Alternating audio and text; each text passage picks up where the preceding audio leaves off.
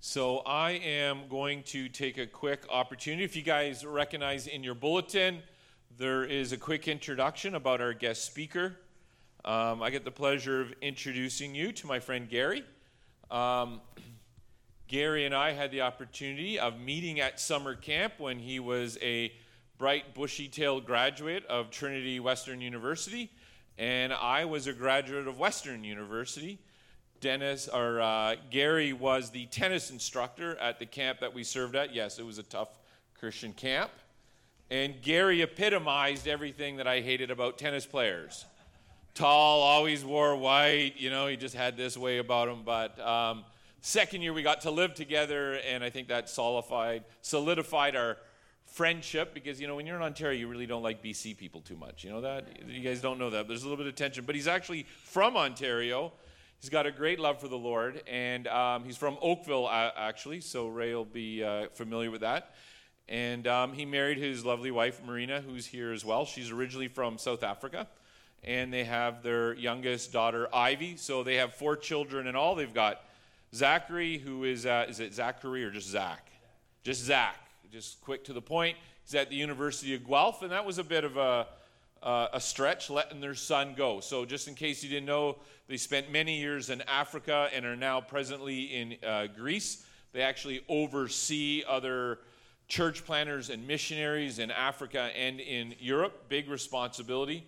Um, so, you know, Gary has certainly embraced that ethos. Gary's always been about evangelism, where he, he met his wife at their church where they served, playing tennis, of course. Um, but he certainly passed on that responsibility to his children as well, wanting them to know the truth of the gospel and just as their children walk. So, setting Zach loose in the world, and then there's Maya, their second oldest. She's now going to be University of Waterloo, so releasing her to the wild, so to speak. So that you know, that's a you guys know what it is to release your kids to university, but for them, it's a whole other continent away. Um, and then they have their other son, Silas, who's still in grade 11, and Ivy, who loves dogs, so she's fitting at her house quite well with all the dogs there. So, uh, Gary, I'm going to have you come up. So, Gary's a graduate of T Trinity Western, Regent, McMaster, and Acadia.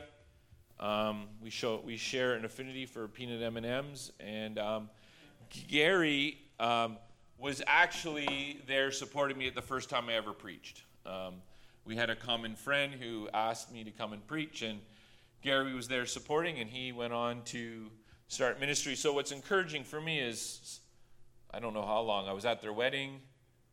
And I think after that, we really haven't connected till this weekend. So, there's like 22 years. We still remain close over email, phone, but he followed the Lord to Europe. I was down the States and back in Canada. So, I can't tell you how much of a joy it is to have them visiting. Hmm.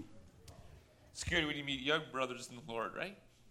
So, um, I'm going to get unemotional now and get real steely. We're going to pray just for him to bring God's word to us. Dear Father, we just thank you for uh, Gary's obedience and uh, his wife's obedience and just following you. They have a love for the grandeur of God, and Gary loves to share that passion with anybody who will listen to him. We give you thanks for his ministry that he had in Kenya and just training church planters and evangelists, and now he gets to, to go to Greece and do it in a country which has, out of 10 million people, there's only 40,000 Christians that live there as evangelicals of fathers. So he is in the trenches and he loves sharing. He loves uh, seeing his kids grow to be uh, like minded Christ followers of you. And um, just as I think back, I give you thanks for the years of friendship and encouragement that we've been to one another just as the Lord has taken us in different directions, but we rejoice that you have continued to grow our faith and our longing to see uh, your name be taken to all the nations. We ask these things in your name, we pray. Amen. Just a quick one before I hand it over to him. You guys know Daniel Henderson? He actually comes from the same supporting church, so we have that connection as well. So he's kind of connected to us in a few different ways. So let's give him a warm welcome as he comes to bring us word, God's word. Thank you so much. And what it is uh, uh, to come and visit with BK and Daniela and Jordan and Andrew and to be welcomed by their three dogs. Uh, what a just a thrill to be here in Squamish. There is great beauty on the outside of this building, But from BK and talking to him over the last uh, day, I've come to understand the beauty of the Lord in this place, in Squamish Baptist Church, and he's shared with me your hearts. And so it's such a privilege to be here again with BK. As he has mentioned, I've known him for decades. And those of you who've had friends that have spanned decades know what it is to treasure those kinds of friendships. BK has been a close friend. But more than that, we were coworkers at Muskoka Woods in Ontario. We're friends, but BK has been the kind of friend who is a brother, closer than a brother, even though we have been apart thousands of kilometers. Uh, we share the love of Jesus Christ. And I can tell you that I've seen that in BK over the decades. His passion for Jesus Christ. That is foremost in his heart and in his mind. And he wants to encourage others towards the same. He has encouraged me in that direction in my life in so many ways. And I'm sure you would agree that he has encouraged you and exhorted you in that direction. And we need more men like that who are willing to continue on even when the going gets tough. I am here with my wife, Marina, who I've known uh, for longer uh, than 22 years. We started dating in around 1997, 98 when she came from South Africa. She was born and raised in East London, South Africa, and then immigrated to Canada with her parents and her sister, leaving two brothers behind in South Africa who eventually followed. But we met at church, as BK said. I was actually a drummer in the worship band I noticed there was no drummer here today, uh, but that's what I was doing. And then we connected at Chartwell Baptist Church. That's where we met in a church plant at Chartwell when I was drumming in a worship band. And then, as BK said, played a lot of tennis together and got to know each other on the tennis courts. My daughter continues the legacy of drumming, not Ivy, but my other daughter, Maya. She is a drummer, and she's continuing to play drums in church and in worship, but also even on social media. So if you're into social media and following drummers on social media, you can look my daughter Maya Simbalek up on Instagram and follow her and see all of the drumming that she does, which is really quite amazing. So I'm the dad who's bragging about his daughter. I can brag about Ivy while she's here. She's a good baker. But I'll also brag about my daughter who uh, is a good drummer. We have been on a around the world in 80 days trip. So, in case you're wondering why I don't have my big study Bible with me, it's because we're using carry ons to the chagrin of my wife to get from Greece to a conference in Southeast Asia, to Vancouver, to Toronto, then back to Greece in about 80 days. So it's really around the world in 80 days with one piece of carry on luggage each. So I was not able to bring my study Bible with me, so I'm using my phone, just in case you're wondering why the speaker doesn't have his Bible with him. That's why. We were limited in terms of weight and space. But around the world in 80 days, and we are looking forward to spending some more time with BK and his family, and then we'll be heading to Ontario in about another week or so to uh, meet and greet some of our supporters who support the work that we do with Avant Ministries. Avant Ministries is our sending organization. They have been around for about 130 years, and they plant and develop the church where it doesn't exist. So, as BK has shared with you, the church in Greece did exist at one point. In fact, Acts 16 tells us that Paul responded to that vision, that dream, in the Macedonian call and went to Greece about 2,000 years ago. It was the first Western nation to receive the gospel. Today, 2,000 years later, Greece needs another Macedonian call. The gospel has come and gone. And if it can happen in Greece, it can happen anywhere. There are less than 2% of people who call themselves followers of Jesus Christ, even though there is a large Eastern Orthodox church there. They do not preach the gospel. People do not attend church regularly. People do not read their Bibles. They do not know Jesus as their Lord and personal Savior. So we need another Macedonian call. And I invite you to come and visit us in Athens, where we live right downtown, and to come and see the church where we worship. It's a Greek evangelical church meeting in a neighborhood called Kypseli. Half of the people that live in Kypseli are immigrants and refugees, and half of those people are Africans. So we spent 10 years in Kenya preparing to serve in Kypseli in Athens, Greece, not knowing, only the Lord knew, that there would be Africans that we would be ministering to and reaching out to on behalf of Kypseli Evangelical Church in Athens. The Lord knows, doesn't He? He is omniscient, He is all powerful, and He can know the future even before we do. So we loved our ministry in Kenya where we taught, where we trained and equipped church planters and church leaders, and we're doing the same thing in Athens, Greece. I'm involved with the Greek Bible College. So I'm the director of the International Student Program. We run a one year program for English speaking people who want to come and study the Bible in a biblical land. So you can study the book of Corinthians and then go for the weekend to Corinth. You can study Revelation, then take a trip to Patmos. So if you know someone, or maybe you are that person who wants to come and spend a year in Greece, come and see me after the service. I would love to talk to you more about the International Student Program. We're involved in other ministries within Athens, but as BK said, we're also in charge of uh, Africa for our organization, uh, the workers in Africa, and then we are also involved in training and equipping people in East Asia. So that includes Turkey and other East Asian countries. Whenever I ask the classes that I teach, and I teach uh, classes on missions, I teach classes on preaching, all kinds of classes, but whenever I'm teaching a class and I ask them for a biblical basis, a biblical support for God's mission in the world, I ask that question what would you say? And students always come back to me. You can imagine the number one response I get, and I'm sure it's in your mind right now, even, even, even as I'm asking you that question, it's in your mind. You're responding probably with the same thing that my students do, which is Matthew 28 and the Great Commission. That's usually the very first passage that most Christians, most Bible believing Christians, think of when they wonder why are we supposed to be on mission? And of course, there's nothing wrong with going to that passage, with that particular passage of Scripture. It's well known, and you could probably say it word for word if I was to ask you to do that. Yet, if I was to ask you for another biblical basis for God's global mission, what passage would you turn to? Now, some of my students, when I ask them that, scramble. They're not prepared. I know BK has told me that you would not be those kind of scrambling people because you would turn probably somewhere in the book of Acts, right? Acts chapter 1, verse 8, perhaps, or other passages in Acts to find support for God's mission in the world. But what other passages are there beyond these two or three that you would find in Matthew and in Acts? Are there any other biblical supports for God's mission in the world? Is the only thing that is said in the entire Bible when it comes to God's mission, God's global mission, just a few New Testament texts. No, there's much more that can be said by the Bible about God's mission. God has chosen to reveal his mission in many biblical passages, not just these few scattered passages in the New Testament. Well, where would you turn? Well, some of you might go look in Genesis 12.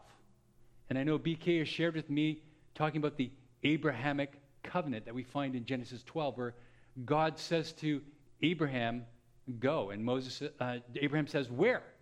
And God says, Just go. You don't need to know the final destination. And he obeys and he goes. Some of you might turn to that passage in Genesis 12. But we can go further back than that.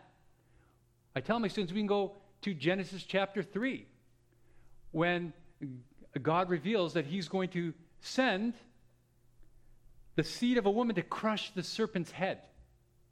There's going to be something happening that God is going to reveal to his people later on, and there's going to be a powerful force that will defeat evil. But we can go further back than that. We can go to Genesis 1. We can even go further back than that to the beginning of time, and that's where I want to land with you this morning, talking about who God is and making who God is the basis for God's mission in the world.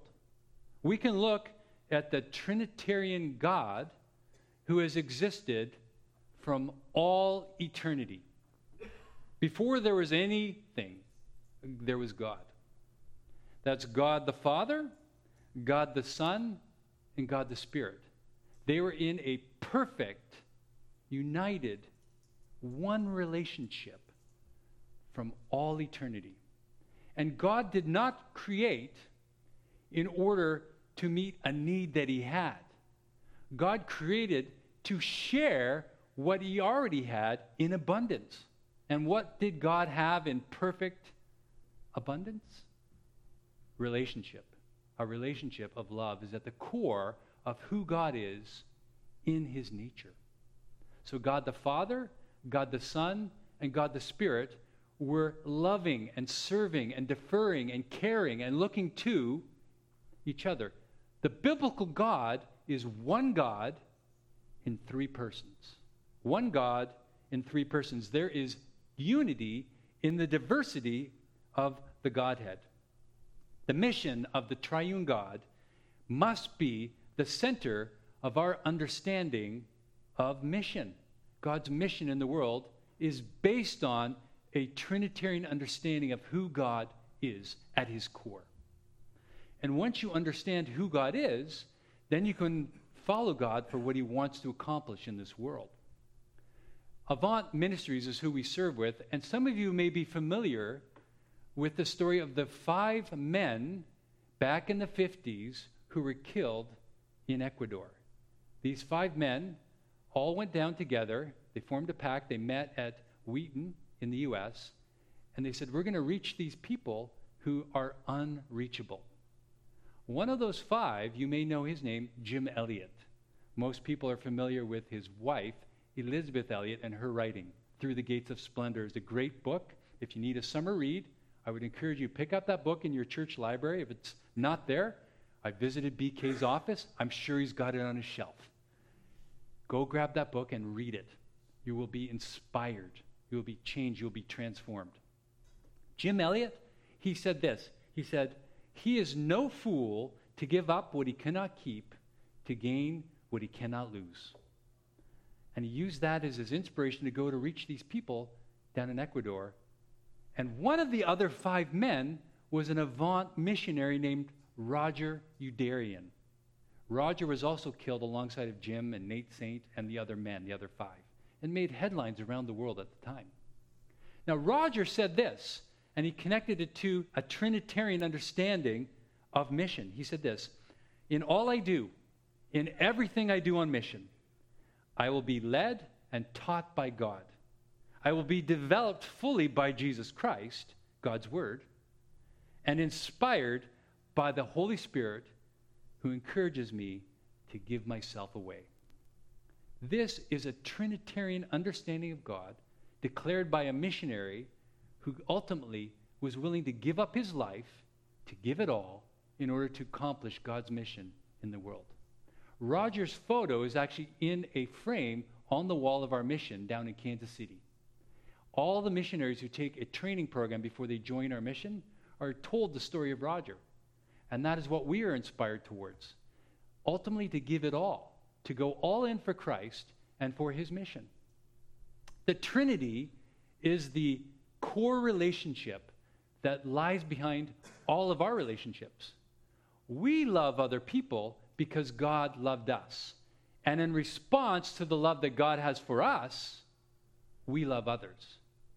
We see that love exhibited where? Jesus Christ hanging on the cross, giving his life for you and for me.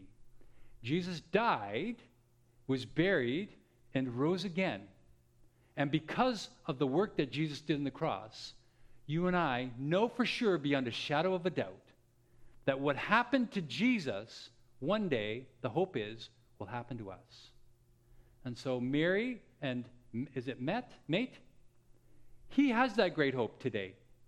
We do not grieve as someone who has no hope. We, we grieve, but the hope is that today he is alive in Christ.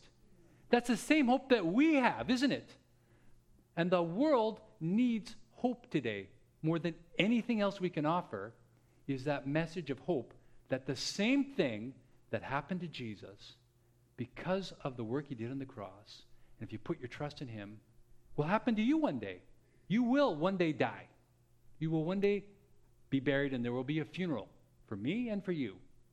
But if you put your trust and your faith and your hope in Christ, that's not the end. It's only the beginning of your life. And if you have that hope, it can work backwards into your life today. So that's not just something that one day will come, it's something that can empower and equip you to have great joy and fulfillment and satisfaction now, today, in 2022.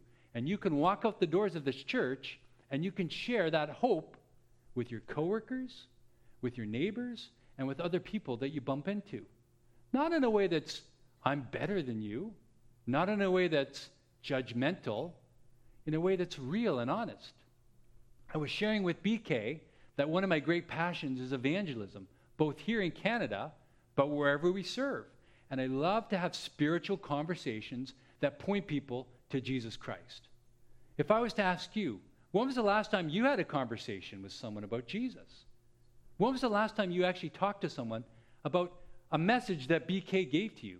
Or the song that we just sang this morning, Behold Your God. Wasn't that powerful? It moved my heart. I want to talk about it now when I go out from this place and tell people the great hope that I have is based on Jesus Christ. And I believe that the same thing that happened to him is one day going to happen to me so that death is not the end. I do not have to fear death anymore because Jesus overcame it. And because he did it, and I believe in him, I get to do it too. I hope that you know that hope, that great hope today. Jesus is the Son. He was sent by the Father, empowered by the Spirit, so that the Trinity is the foundation upon which we need to base all of our connections and relationships and mission in this world. The Father is the sender, He is the great Lord of the harvest. The incarnate Son is the model. He showed us how to do it. And the Holy Spirit is the divine, empowering presence for all our mission. Once we tie and bond missions to the Trinitarian, everlasting God, then the church recognizes that the ultimate goal of missions is found where? In Revelation 21. Revelation 21 talks about the new heavens and the new earth, the new creation. And so, from the beginning, this eternal God, this magnificent God, knew. He planned the end from the beginning. He knew that that was his goal. It wasn't an accident to send Jesus, it wasn't plan B to send Jesus. Sending Jesus to die on the cross was plan A. In order to do what? In order to invite us to participate in the new creation. And because I am convinced that every follower must believe in Jesus Christ, and not only that, must believe that he is part of the Trinity, which makes Christianity unique out of all the religions in the world.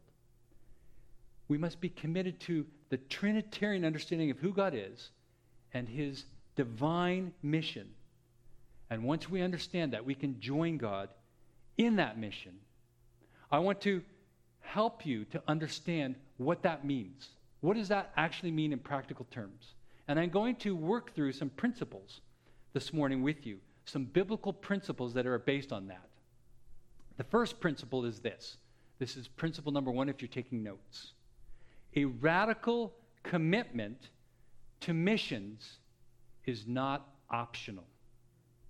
A radical commitment to international missions is not optional. It's not just for me and my wife and my family or all the other missionaries that you support. It's not just for the professionals. A radical commitment to missions is required of everyone who calls himself a follower of Jesus Christ. And if you identify as a follower of Jesus this morning, if that's you, then you need to think about how committed you are to God's mission in the world. God's mission here in Squamish, but as we read, as Dave read in Psalm 96, to all nations. Our God is not a provincial God. Our God is not just the God of the West. In fact, more and more, the Christian God is not the God of the West. In fact, if you go to Africa today, there are more Christians in Africa today, more people, Bible believing Christians who attend church, than there are in the West. There are about 800 million Christians today in Africa. More people attended church this morning in Kenya than in England and in Canada combined. Think about that for a minute. God has taken the global south and he has moved by his spirit in the hearts of the people that live in Asia, Africa, and Latin America, and it's on the rise. The church is on the rise there. Are you committed to God's mission? Check your heart. Because the New Testament does not know of people who say, I'm a follower of Jesus, and yet I'm not committed to God's global cause. Outside the pages of the Bible, you might find many people who identify as people who fear God, but do not identify with his mission, with his purposes in the world, especially with his global mission. Outside the pages of the Bible, you will find many people who identify as followers of Jesus, but do not do what he says. Outside the New Testament, you will discover thousands of people who, with their lips, say, Jesus is Lord, but they're not committed to his mission with their words and their deeds. It's possible, it's possible that outside of the Bible, you might find people who can say, Jesus is Lord, but never do what he says. When we read the Bible, however, we find something completely different. When we read the Bible, we, in Acts 1 8, read this You'll receive power when the Holy Spirit comes on you, and you will be my witnesses in Jerusalem, in Judea, and in Samaria, and to the ends of the earth. At first, this seems like a command. It seems like a command that Jesus is giving to his followers to be his witnesses. But when you look at this text closer, you see that Jesus is actually making a prediction. He's not giving a command. Jesus is telling them what will happen to them in the future when the Holy Spirit comes on them. They will be his witnesses everywhere, not just in their place where they live, not even just in their region, but to the ends of the earth. This is a description of all followers of Jesus who receive the gift of God's Holy Spirit. They will be his witnesses, beginning with where they are and then extending to the whole world. Jesus isn't saying this is an option. Jesus is saying this is a reality if you follow me. It's where it's what all followers of Jesus must do. They are to be part of God's global mission as witnesses testifying to the ends of the earth. Think about the normal answers you get when you ask someone who is a follower of Jesus today, What is your commitment to world missions? What is your commitment to the global cause of Jesus Christ? Well, normally when I talk to people, they say, Well, of course, I'm committed to Jesus' global mission and his global cause. But when I further probe about where people are at, I often find out they're not that committed. Well, what about you? Let me ask you this question Where are you at with regards to God's global cause, to God's global mission? Are you praying for your missionaries? I know that this church supports missionaries, and I know that they're on your budget, but are you praying for them? Do you regularly pray for your missionaries? Because if you're not going to go on the mission field and you're not praying for your missionaries, then there's a problem. Because we need prayers, believe me. When we're on the front lines and we're dealing with all kinds of uh, issues facing these uh, people in foreign lands, when we are living in a foreign place and we don't have the support of people who are part of our, our home church, we need prayer. You need prayer on your mission. We need to pray for our missionaries. Are you regularly praying for your missionaries? I want you to be gripped with a passion over the next few months for praying for the global workers that you support here at Squamish Baptist Church. You know, if you say, yeah, I'm committed, but you're not involved in global missions, it's something like this someone who's living in Ukraine right now saying, I'm committed to my country, but I'm not committed to helping my country win the war. Imagine if you were in the Ukraine right now and you had a neighbor that said that. Yeah, I want us to, to you know, resist Russia, I want us to win this war, but I'm not going to do anything. I'm not going to be involved. I'm just going to go about my business and do what I have to do. What would you think of that kind of person? you would think that unless they are helping you resist and fight against the enemy, you would think that they're not very committed, wouldn't you? And that's the same thing that Jesus says. He says, Why do you call me Lord and don't do what I say?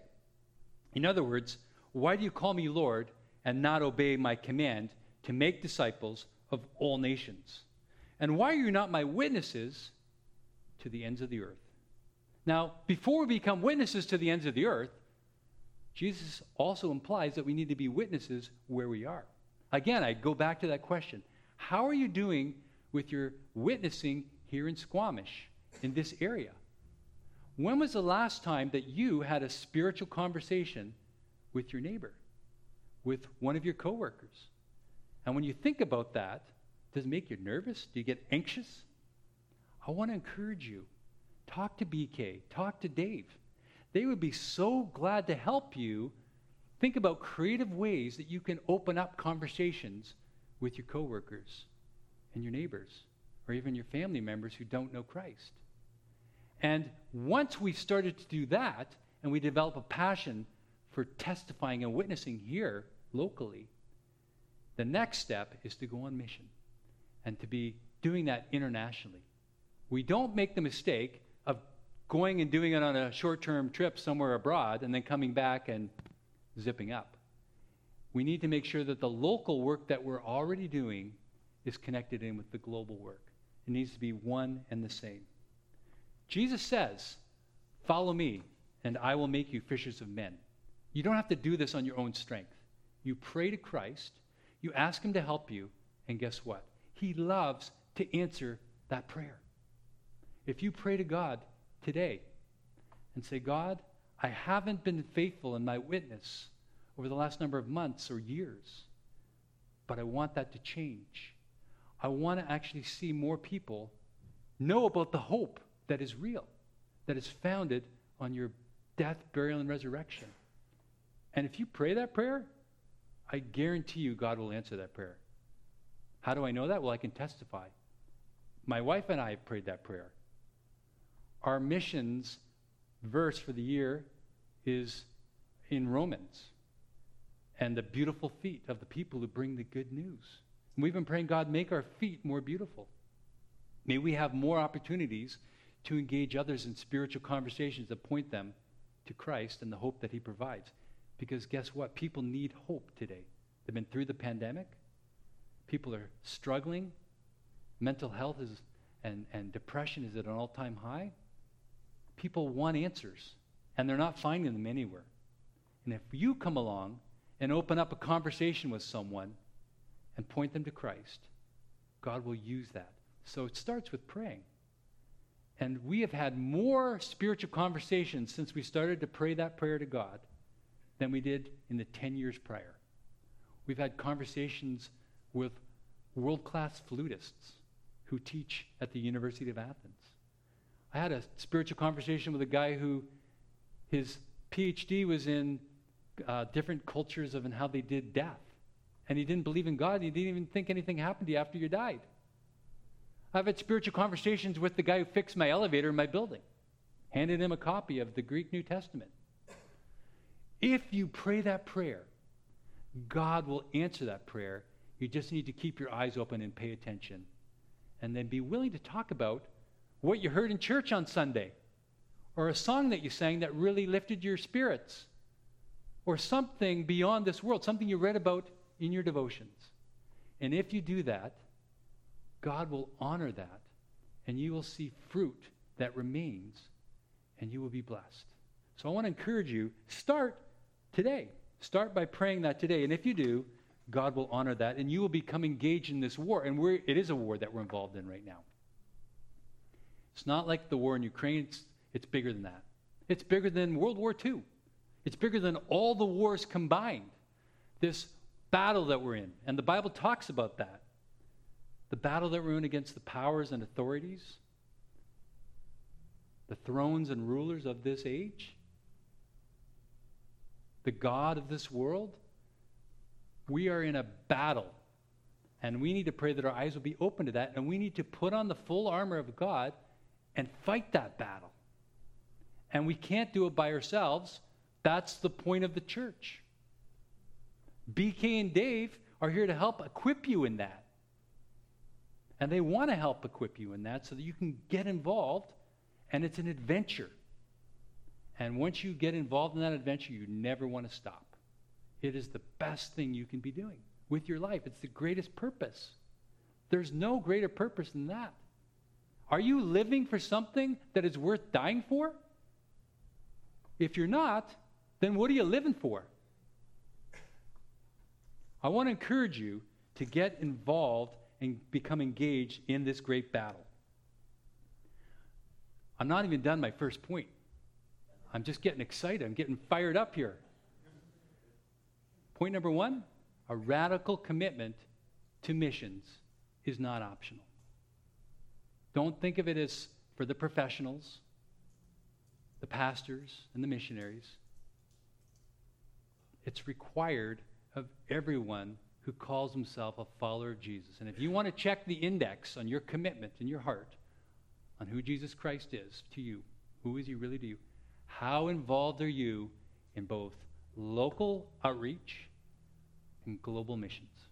And if you can't tell me that you're involved in it or you care about it at all, it's for the professionals. Leave it to BK and Dave. That tells me a little bit about your heart. Because we're not going to win the war if it's just the generals fighting the battle. And we need boots on the ground. We need you involved in this battle. Number two, you can't have a commitment to God's Word without a commitment to missions. Theology needs a mission. Mission does not necessarily need a theology. You can't have a commitment to sound theology without a radical commitment to missions. And the equal and opposite truth is that you can't have a commitment to missions without having a commitment to theology. Many people think that only the pastors and the professors of Bible school need to study theology. But the truth is, you need to study theology so that you can inform your mission. So that when you go out and talk to people, you have a little bit of an idea of what you're talking about. How do you get that? You sign up for a class with Dave or BK. That's how you do that. You equip yourself. Because we need more people who are doing outreach, who are involved in mission, who know what God's Word actually teaches.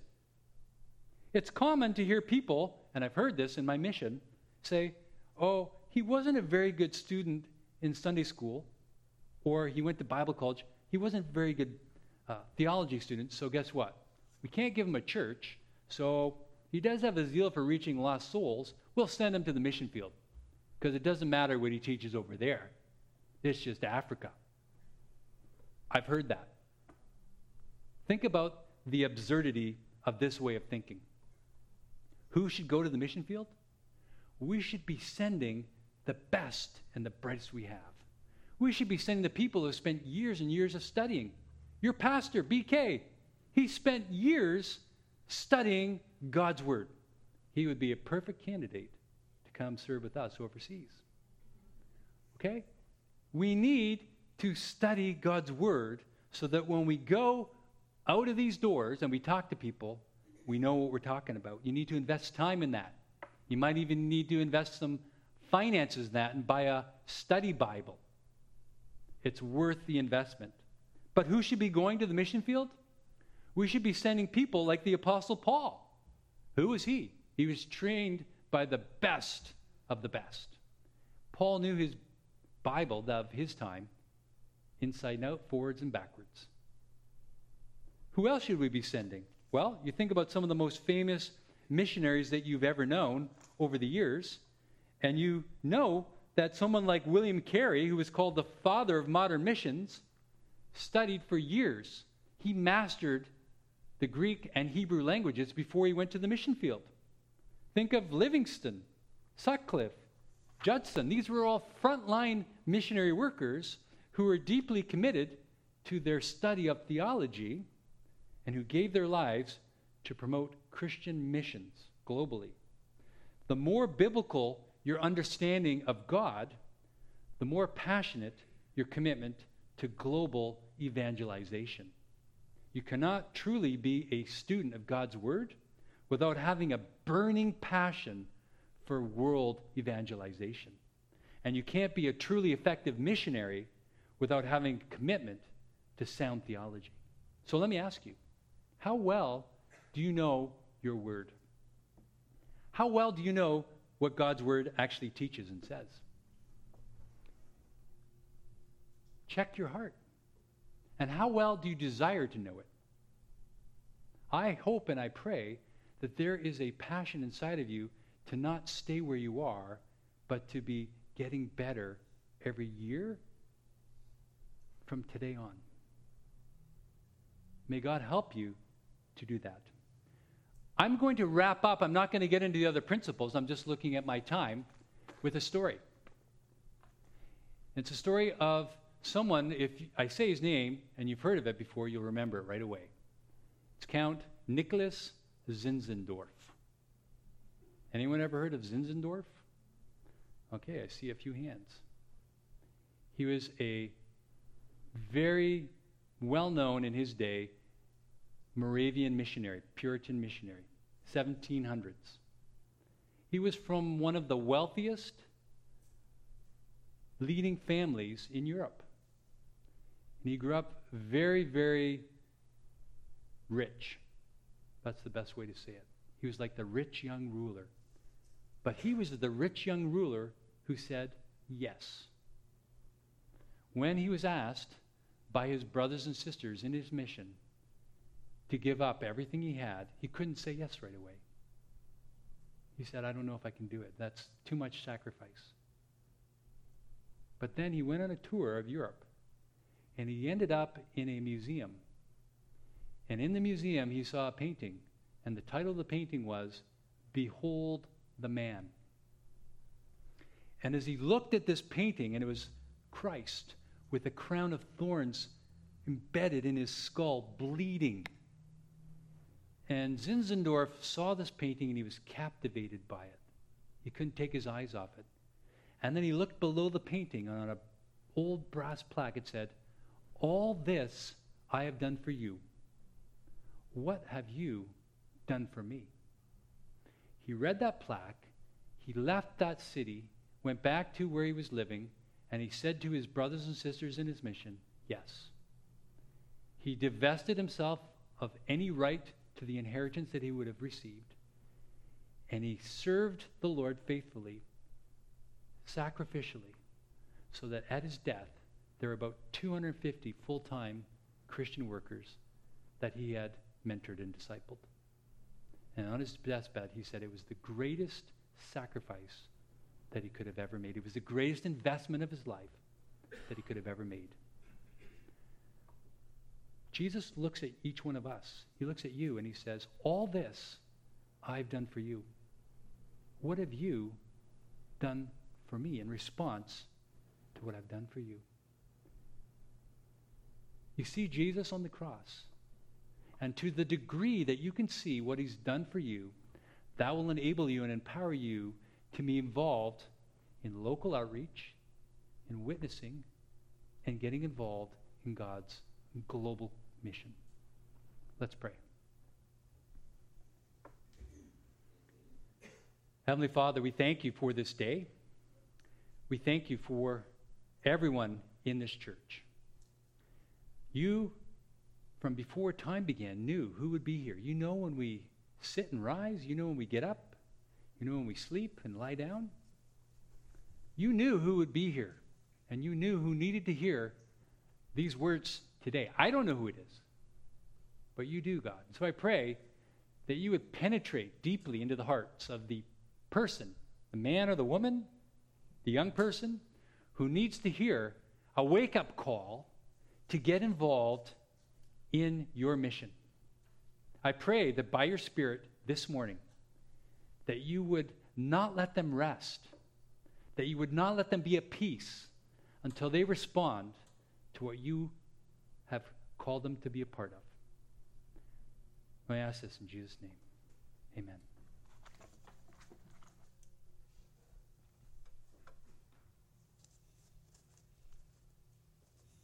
Let's stand.